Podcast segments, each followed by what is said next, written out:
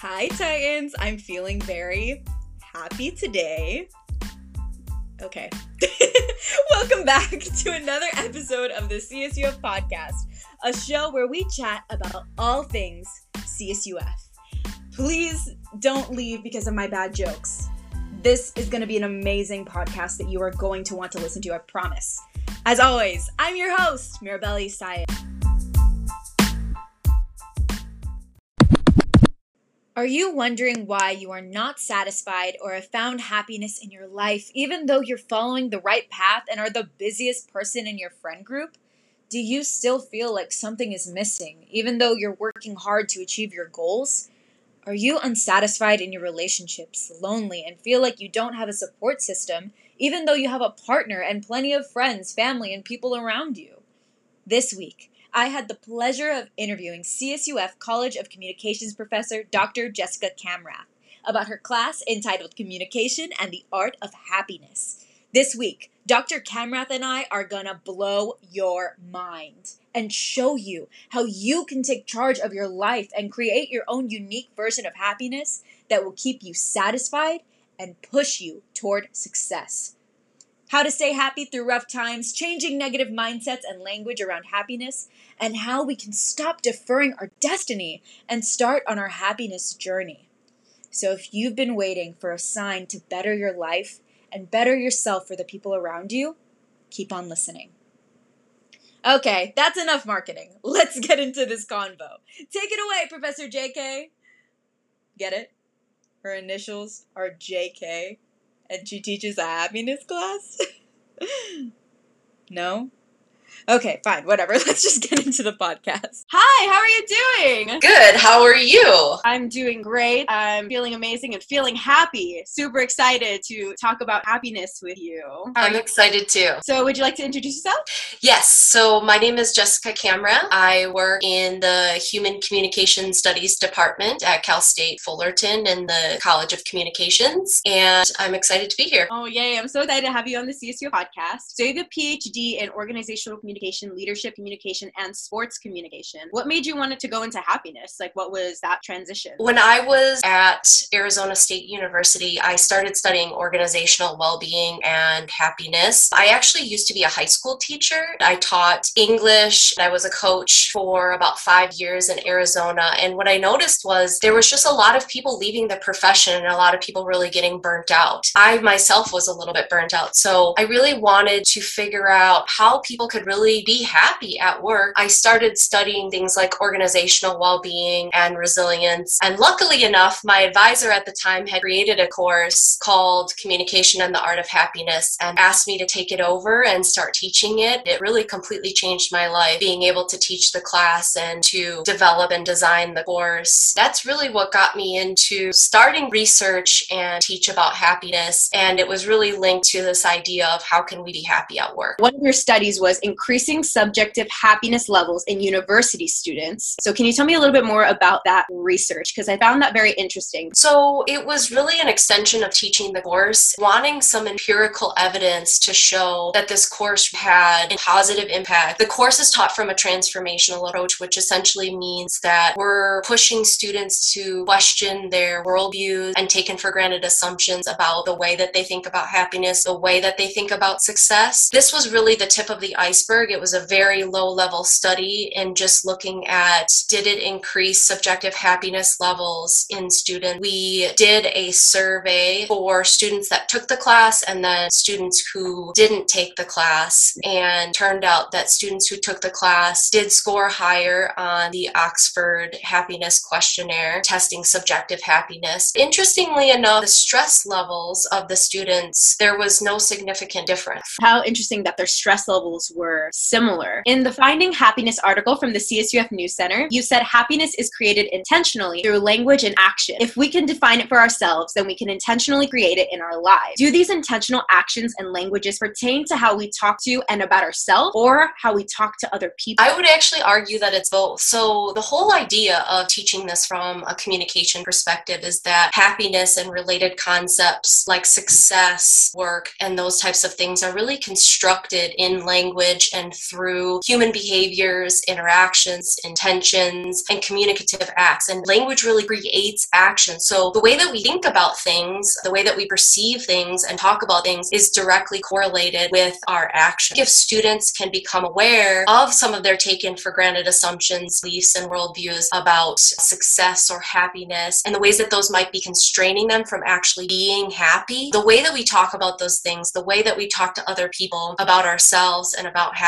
if we can become aware of some of our default ways of thinking or our constraining ways of thinking, we can open up the space to really create happiness in our own lives through these intentional behaviors and through communicative acts. We really rely on these more dominant discourses about what happiness is. And so happiness in many ways is defined for us by the way that society talks about happiness, the way that society talks about success. And unfortunately, then, if we don't fit into that mold or that framework of what society is telling us happiness is, the way that it's talked about in society, then unfortunately we feel like something's wrong with us. Why can't I be happy? Or if we get those things that society is saying will make us happy and then we're still not happy, then we're like, well, something must be wrong with me. So it really is about a shift in mindset in the way that we talk about happiness and the way that think about happiness so we can work on defining what those things mean for ourselves. Jim Carrey said, The effect that you have on others is the most valuable currency you have. What are your thoughts? I think social support is one of the most important aspects about this class. If we can shift our own mindset, I think that it opens up a space for us to really positively impact others. And one of the things that I'll say about this is this is not about telling somebody how to be happy or how to be or act, then going in and defining success and happiness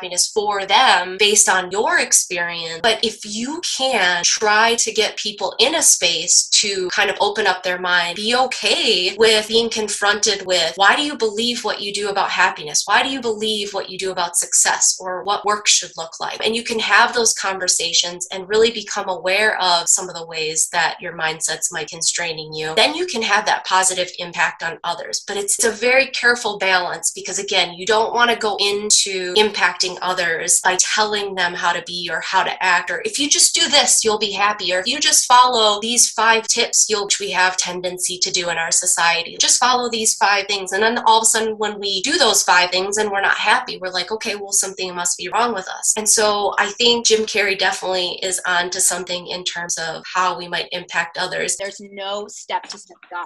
I think as a society, we have a tendency actually it's just human nature to want a quick fix. So oh. i'm very into self-development and you know learning more about myself. Like i definitely want to become a better person learn how to be happier. So i do a lot of research on that. And i always see like here's five steps to be happy five things that have to do. And it's kind of unfair because they'll be giving tips like oh wake up earlier like tips on how to be more successful and more productive rather than happiness feels very monetary. yes, that really is where I think communication scholars can really bring something to the table because that's from that popular psychology approach. A popular psychology is really focused on kind of the outcome, the behaviors, follow these five steps, and then you'll be happy. Versus what is really the way we talk about something, the communication, our mindsets, the way we think about things and perceive things, and then how does that impact the way that we're able to create that in our own lives or the way that we're able to act upon that. And so people don't always want to hear from com scholars because a lot of the times we don't have here's five things you can do and then you'll be happy magically. Even saying fronted, you said that you confront your students and tell them like, okay, what have you been told? That's terrifying. I yes. can imagine like getting that question and being, okay, wait, what part of this is me being told? Because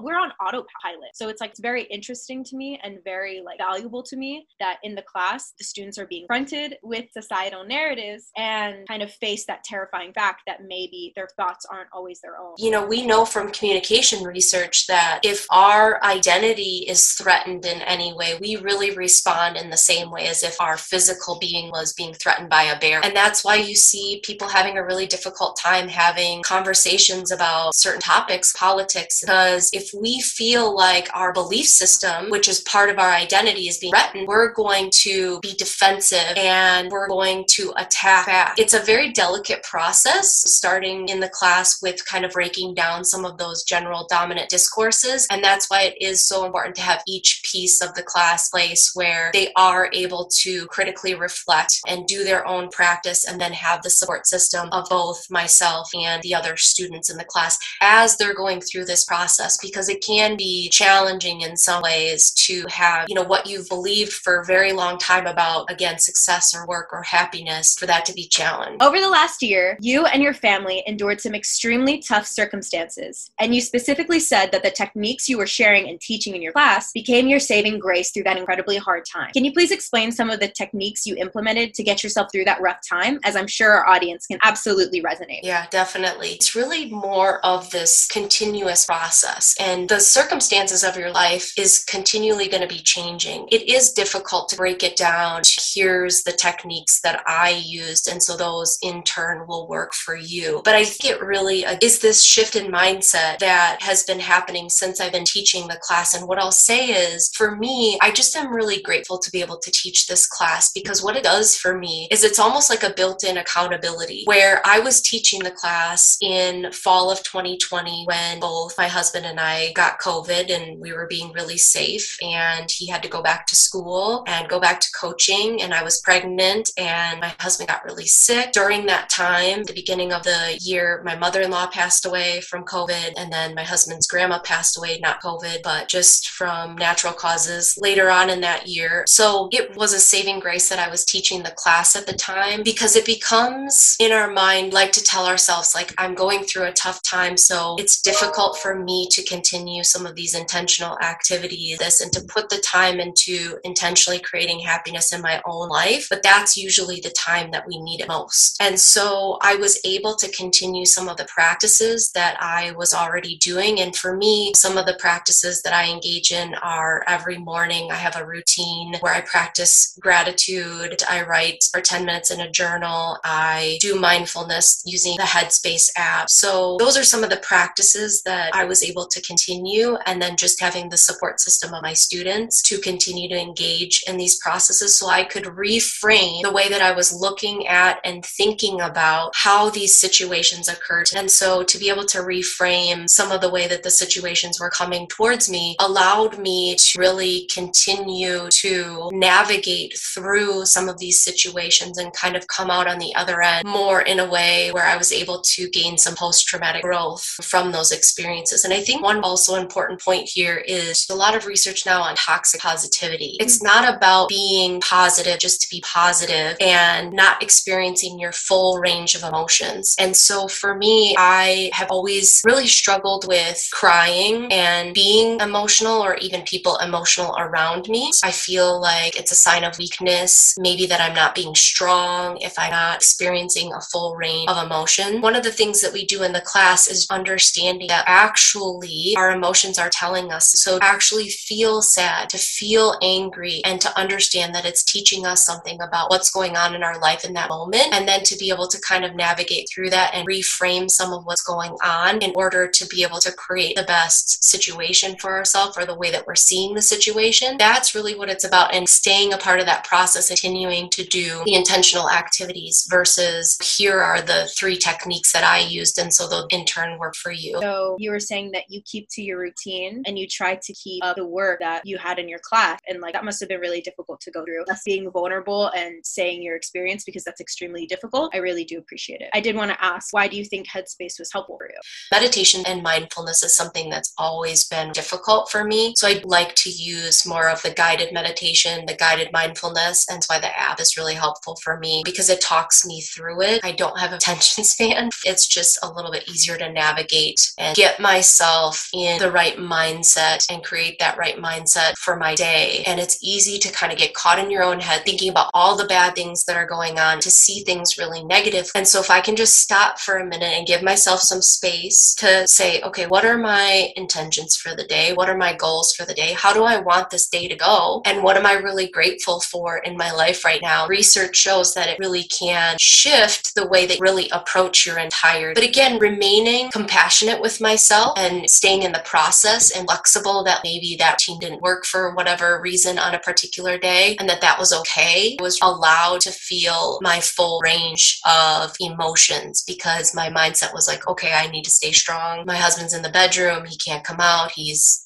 barely, you know, he's not talking, he's got fevers every day. I need to be strong for my students and be there for them. The words you used too was this idea of being vulnerable. And for me, being vulnerable and being emotional in front of other people and even people that would come to me and show their emotions was difficult for me. And so that was like a continuous practice and still is really for me to say it's okay to be vulnerable in front of people and it's okay to um, experience all of these emotions and it's okay for other people to experience these emotions emotions. We don't have to try to push away certain emotions because then that actually inhibits our ability to feel the good emotions if we try to bury down and push down the negative emotions. The pushing away of emotions and being afraid to be vulnerable. I think that's something that I really need to work on, realizing that the more vulnerable that I am with people, the easier it is for me to be more passionate for myself. Because you have empathy for yourself, I feel like you can have empathy for other people. So, again, I feel like that's so strong, even being vulnerable in front of people people and being vulnerable, expressing your emotions can be so terrifying. You said that you try to journal about what you're grateful for. So, can I ask you, what are you grateful for today? Oh,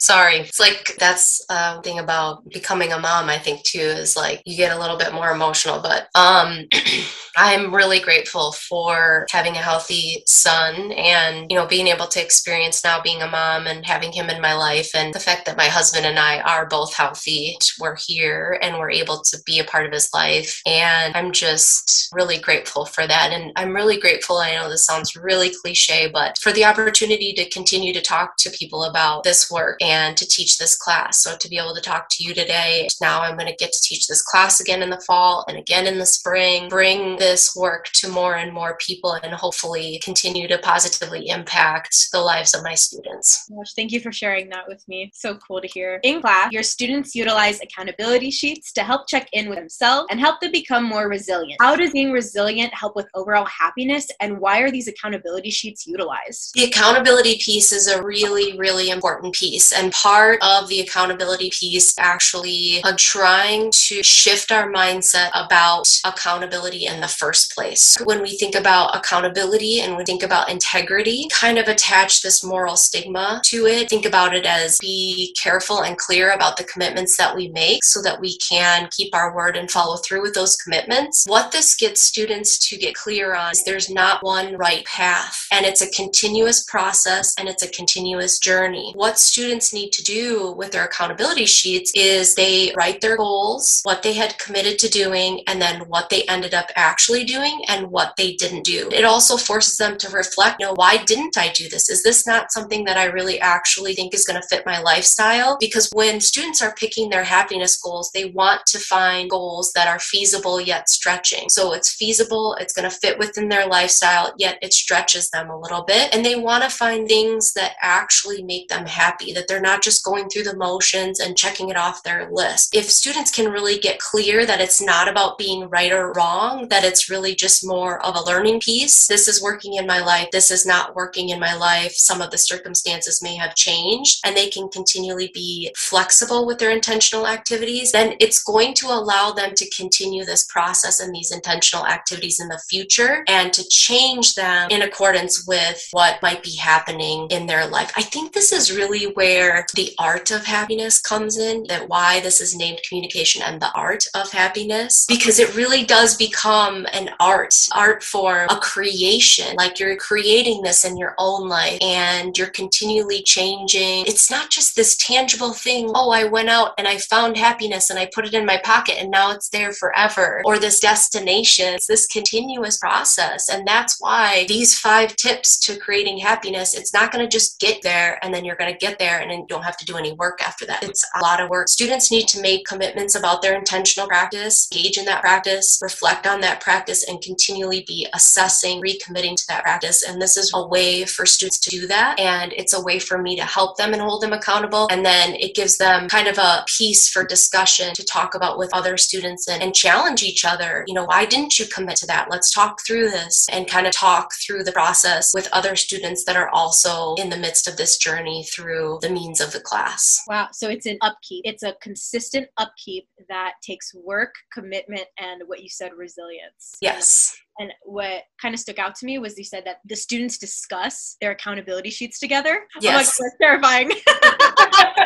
That's the thing, right? You kind of almost cringe a little bit even talking about it because you're like, oh my gosh, I don't want to be made to feel bad because I didn't do something that I committed to. And continually saying to the students, remember, it's not about being right or wrong or good or bad. It's just about a piece of data almost that we can say, okay, what does this mean? Does this mean that I need to make change some of my goals or shift some of my goals, reassess some of my goals, and allows them to kind of get in the habit and the practice of doing this as they continue to go through their life so that they can be in the process of it and continue intentionally practicing things that are going to create happiness in their own lives. I like the fact that it's data driven. So it's literally creating data for yourself and making it simpler. Because a lot of people think that like happiness is an illusion. I think that that's like kind of like the consensus, but just creating data, making it a simpler concept, and then staying in the process. Yes, I have them practice each of the different areas as we talk about them. So they have some practice that they do each week, and then they reflect on that in a journal. So they journal each week, and that's separate from the accountability sheets, and it just gets them the ability to kind of sample and reflect. And it again helps them become aware of some of their default ways of thinking that might be constraining them from being happy. There are certain things that we do that in the midst of it are really frustrating, but they become this data piece that actually gives the students something. For example, they do this time assessment and they have to write down what they do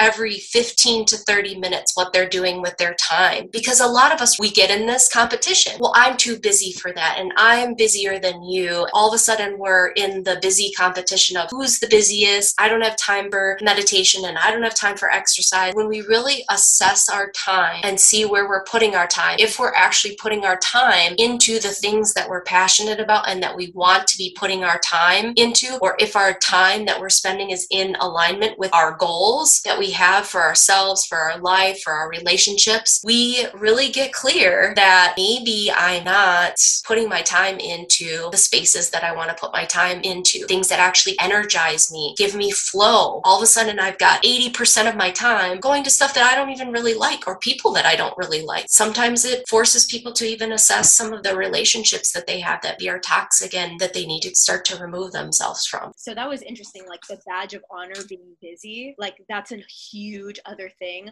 Like I know, like even like with my friends, that'll be like, oh, like I'm too busy for this or I'm too busy for that.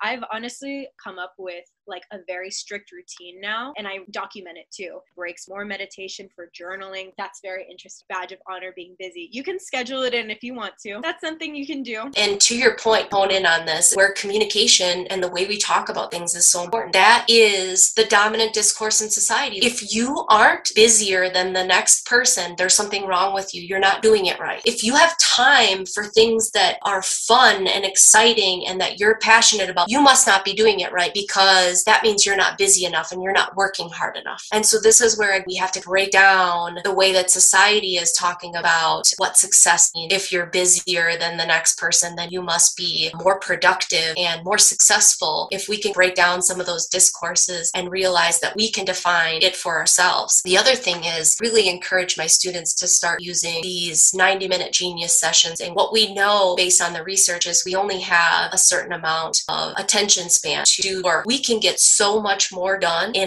three 90 minute sessions with 15 minute breaks in between, or even breaking those down into 45 minute sessions than to wake up and say, I've got to work from 8 a.m. to 10 p.m. tonight to get done all the things that I need to get done today. And so we get up in this rushed mindset like, I've got to be busy, busy, busy, and I've got all these things to do today, and it's going to take me all day to do it, and I don't have any time for meditation. Fun. If we can break it up, it really helps chunk up our time and incorporate those breaks. And also, we're much more productive when we use those blocks of time like that. That's really great advice. I'm definitely going to be looking into that three blocks of time because I feel like that would actually really help me, especially when I'm editing the podcast. This is Yeah. something I like actually really fell in love with, like thinking about those 30 minute breaks because I wait till the last minute and then edit for like eight hours. And it's like, girl, no, like yeah. According to the 75 year long Harvard study on happiness, happy, healthy relationships were the most prominent standard of happy, aka good relationships keep us happy. What do you think about that? I think it goes back to the ways that we think about and talk about relationships and what equals a healthy relationship. We know in communication that we like to say things like, if we just communicated more, or if we just communicated better, we have a better relationship. And those words really don't necessarily mean anything concrete that we can actually utilize in creating a better relationship. But if we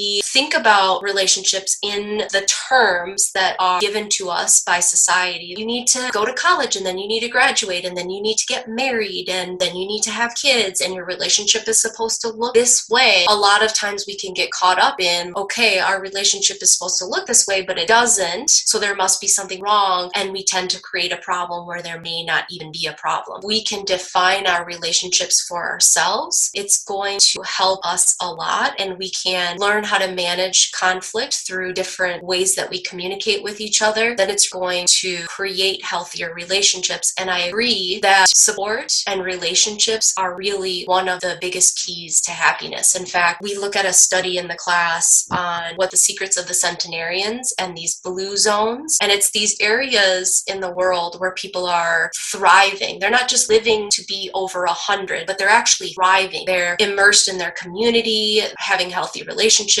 being physically active. They're just thriving at over a hundred. And one of the things that they find about these communities is that they have really strong relationships and a strong support system that's helping them in all different ways childcare, a strong family unit, having the right people in your life to support you and your passions is going to help being a lot happier. And students start to realize that there's certain relationships that they're continuing that aren't the best for them. They might be kind of more toxic relationships and learning to forgive and maybe let go and even remove themselves from that situation and surrounding themselves with people that are going to create a positive social support system. Sometimes I think that we get like addicted to the pain. So Yep. very easy to stay in a toxic relationship because the highs are so high and the lows are so low. And it's like that constant roller coaster and it feels good for a while, but then it just starts to really deteriorate hurt because I think, and tell me if I'm wrong, the most successful relationships or like relationships that really last are ones that are that have validation, feel validated in that relationship. There's I don't want to say like amazing communication, but like you're not afraid of conflict because having conflict is important and the fear of conflict can get really muddy. Like if you're walking on eggshells, then how is like a relationship supposed to get better? And feeling comfortable and safe. That's Yeah. something I think a great relationship have. Another thing that I wanted to say is I think that even our relationships, not what you're saying with social media, even our relationships have been commodified now because Yes. if you see on social media, and I'm, I'm sure that you've seen this, and it's like, when did people in relationships become a status contest? Yeah. When did it start becoming like a relationship is monetary and simple? A relationship isn't, it's not a trophy at the end Yeah. of the day. And I just think that that's one, very scary,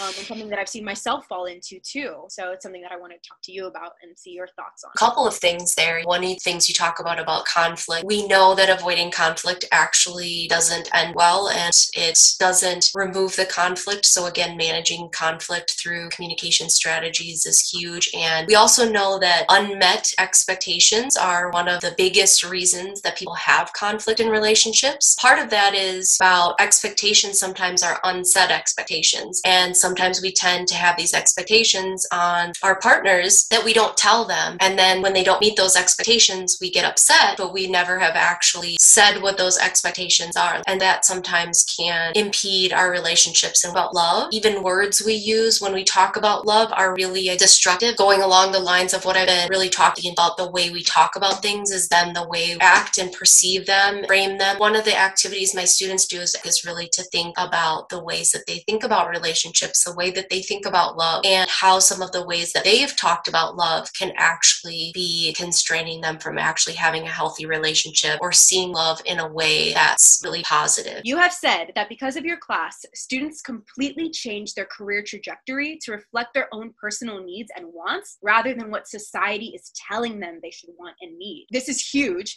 because, especially right now, we are extremely focused on hustle culture and this idea of success that is completely monetary and based on what people see on social media. Can you explain how you get your students to focus on themselves and their true wants and needs? class is really taught from this transformational approach. And so it prompts students examine dominant discourses of success. For example, we have this activity we do in class where I have the students draw the American dream. Now, we think of ourselves as being really independent thinkers in our society. You know, my American dream is going to be different from the person sitting next to me. Well, what ends up happening is most pictures have a lot of the same elements. And what we learned from that is these dominant discourses about success and the American dream and what our relationships should look like and what happiness looks like. They frame everything that we do and the way that we see things. And so all of these pictures look very similar. And so we start to deconstruct why do our pictures look similar when we all come from different backgrounds? We all have different dreams and aspirations. But yet, when I ask to draw a picture of the American dream, it looks very similar to the person sitting next to me. Get them start thinking for themselves about how do I define success for myself? How do I define career for myself? What does that actually look like? And also doing activities where they align what are their beliefs and values, what are their passions, and how is that aligned with the work that they're going to be doing and what they might be doing in the future. They also do what's called a reflective best self project, which students really dislike because what it forces them to do is actually reach out to people in their life, to 10 people, and ask them a bunch of questions, essentially get them to answer what it looks like when I'm at my best. Well, of course, that feels uncomfortable. Tell me something good about me. Once they get through the uncomfortableness of the process, it really ends up being this great activity where they create this best self portrait. They are able to take a look at some of their strength that might align with their best self and what other people have said, some future goals, some long term and short term goals, and then this future memo to self. And I've had students email me way after they've taken the class and said, Oh my gosh, I just get confidence in myself again. I've had students completely change their career trajectories. Like, well, originally I was like, This is what I'm doing because this is what I'm supposed to do. I'm just going to get this job and I'm going to work my way up the ladder. Except now I'm realizing that's not what I want to do. I want to travel and move to Australia, do all of these things that I'm passionate about. They make it happen because they're open mindset to make the steps, create the steps. So it sounds like that really helps with confidence. And it yes. just seems like this idea of happiness is within yourself. You're not giving students answers at all. No. You're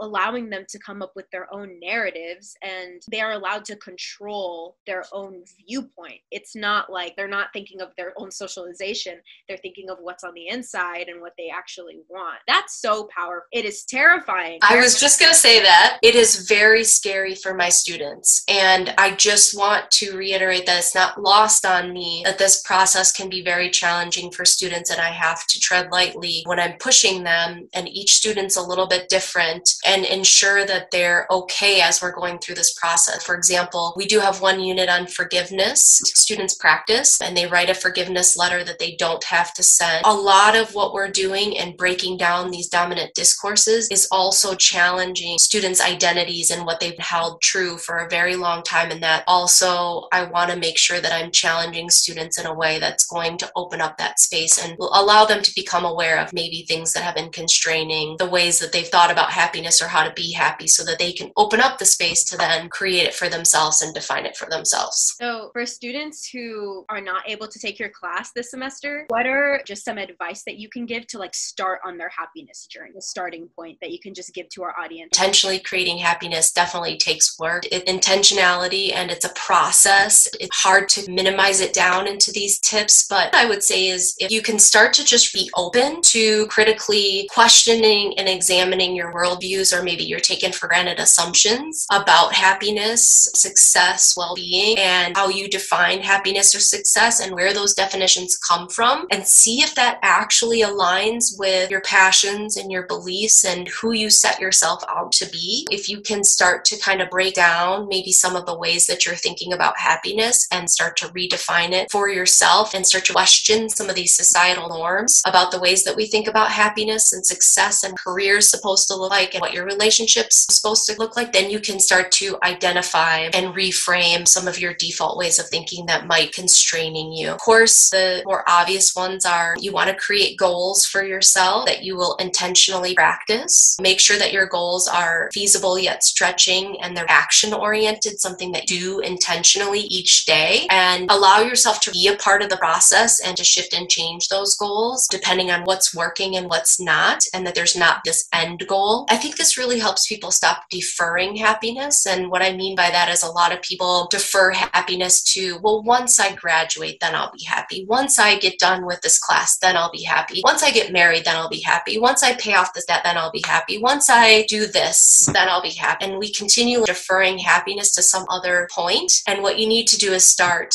creating it now. You want to move away from deferring happiness until you this or that goal and use the intentional activities or mini goals or gratitude practice and live in that process. Intentionally creating happiness through your mindset and your day behavior. Each day engage in something. You're not too busy to engage in something, whether it's a gratitude list, meditation, just really creating habits. And lastly, I'll just say so important to find that social support and to surround yourself with people that are willing to engage with you in question some of those worldviews and taken for granted assumptions and continually challenge you and to not feel threatened by that challenge and then support you in your journey because I think that's the other thing is we tend to if somebody really is a happy person or they're talking about happiness how they're creating it in their own lives we tend to default to the negative. Oh that person's so annoying. They're just all peppy and happy all the time and every day. And who wants to be around them? Let's talk about how crappy our day is and how busy we are and how we don't have time for this. It really gets exhausting cynical. And I know that from coming from a space of prior to teaching this class and becoming involved in this work, being a really negative and cynical person, and I was always busier than every single one of my friends. I don't care what they told me, but I could come up with a reason that I was busier than them. And if they tried to reframe something for me to make it so that it was a more positive light, I would say, well, but, and then deferring happiness. So find support to engage in these activities and really challenge yourself. That's really hard to challenge yourself. And yes, that you said that you used to be a negative person because there's like a badge of honor of being like the negative one. They're like, oh, well, I'm being the one that's straightforward. I'm being honest. Realistic versus idealistic. Exactly. And it took a very long time for me to realize that it's okay to be happy that it is okay that I want to be the golden retriever in the friend group that's coming up to people and like, hi, how are you? It's so nice to meet you. Oh, your nails look nice. Oh, your hair looks nice. Like, it's fine. That's okay. And I think that that's made me a happier person. My goal now, every time that I walk out of the house or like I meet someone new, is how can I make their day? Or like, how can I just make them smile in some way? I try to think, connect with them emotionally in any way that I can, even if it's somebody that I'm meeting at the grocery store, because that makes me happy. Creating small, tiny instances of those relationships relationships makes me so happy. And I think that we think that we have to be on autopilot all the time, that nobody cares that we're around and we have to shell ourselves and be tiny. But I don't think that that's it at all. I think that we can be confident and we can be proud of our confidence and not scared of, I don't know, acting a fool or maybe some people, somebody doesn't like it. That's fine. That's yeah. I love what you just said because you are really already embracing this idea of intentionality, like that you are waking up every day and intentionally intentionally choosing choices that we have because we like to believe that we're doing something out of obligation versus that we have a choice about how we perceive the day. And for you to wake up and intentionally do that, that's a small practice that's really going to make a huge impact on your day. And I totally agree with you about this badge of honor. We talk about rumination and how we can get so caught up in the complaining, which complaining actually, research shows that there is some positive benefits to complaining. But when it comes becomes rumination where you can't stop talking about it, you're obsessing about it, that it plays a negative role in your life. And really, here's the thing this idea of narrative and creating our own story and our that is the reality. Story our own lives. We want to create stories about our life that actually have a positive impact on us and that serve us, not stories that actually are going to constrain us. And that's why the way we talk about things is so important. And if we talk about things in a negative manner, they're going to show up for us in a negative manner. And that's just the reality of it. My mission is to be a better person for the people around me and for myself because at the end of the day, this is a person that I'm going to end up with. Like yeah. human that I'm going to live with for the rest of my life. And I need to be happy with that and okay with that. It's tough. I have tough moments. I'm sad. I do have depressive moments, anxiety a lot when I feel like I can't control something. Yep. But that's okay. It's okay that I have those thoughts or those emotions. If we can talk about ourselves in a really positive and big way and not feel bad bad about it, that we can be that. I think it allows for us to be bigger people if we talk about ourselves in a more positive light. I, I love your perspective. Thank you so much. Again, just taking the time to interview with me. And I, I really enjoyed this conversation. Again, like I'm so fascinated And now for my last question Why are you proud to be a Titan?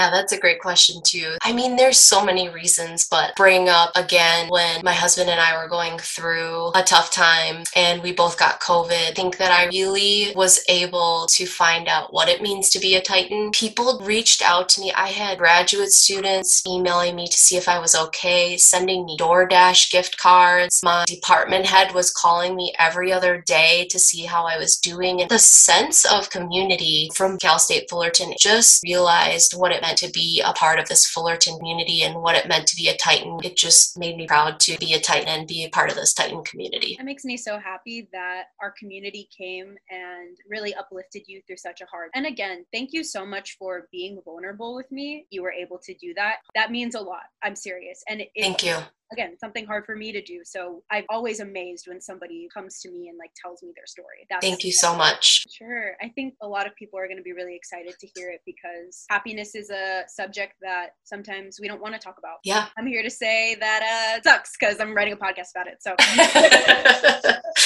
Anyways, to end off, would you like to plug any of your social medias or any of the human communication social medias? Well, one of the things I wanted to mention is the class this semester is offered as HCOM 452 and it has been approved to be on the regular course rotation, but it will be offered as HCOM 428 starting in the spring semester. The number will change. That doesn't mean the class changes. We'll be able to offer it every single semester. Instagram is HCOM CSUF. My Instagram is just L I L K A M 17. Thank you so much for your time. I really, really appreciate it. And it was just great to get to know you and talk to you. I think I could probably talk to you for hours. So Yeah, I could talk to you for hours too. So but I mean I can just talk for hours. So really nice to meet you. Jace, thanks for keeping me happy. Thank you. Bye.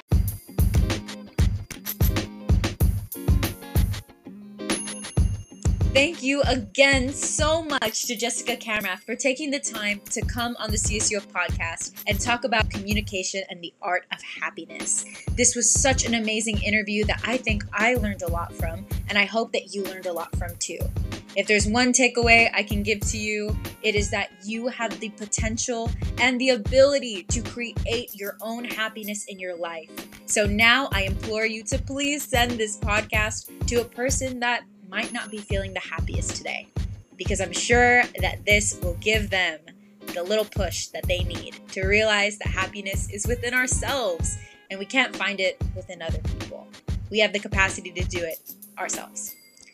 Well, Titans, that's all I have for this week. So stay positive, stay safe, and don't forget to follow at CSU Official on all social media platforms. You can also find coronavirus updates at coronavirus.fullerton.edu. Once again, I'm your host, Mirabella Isais, signing off.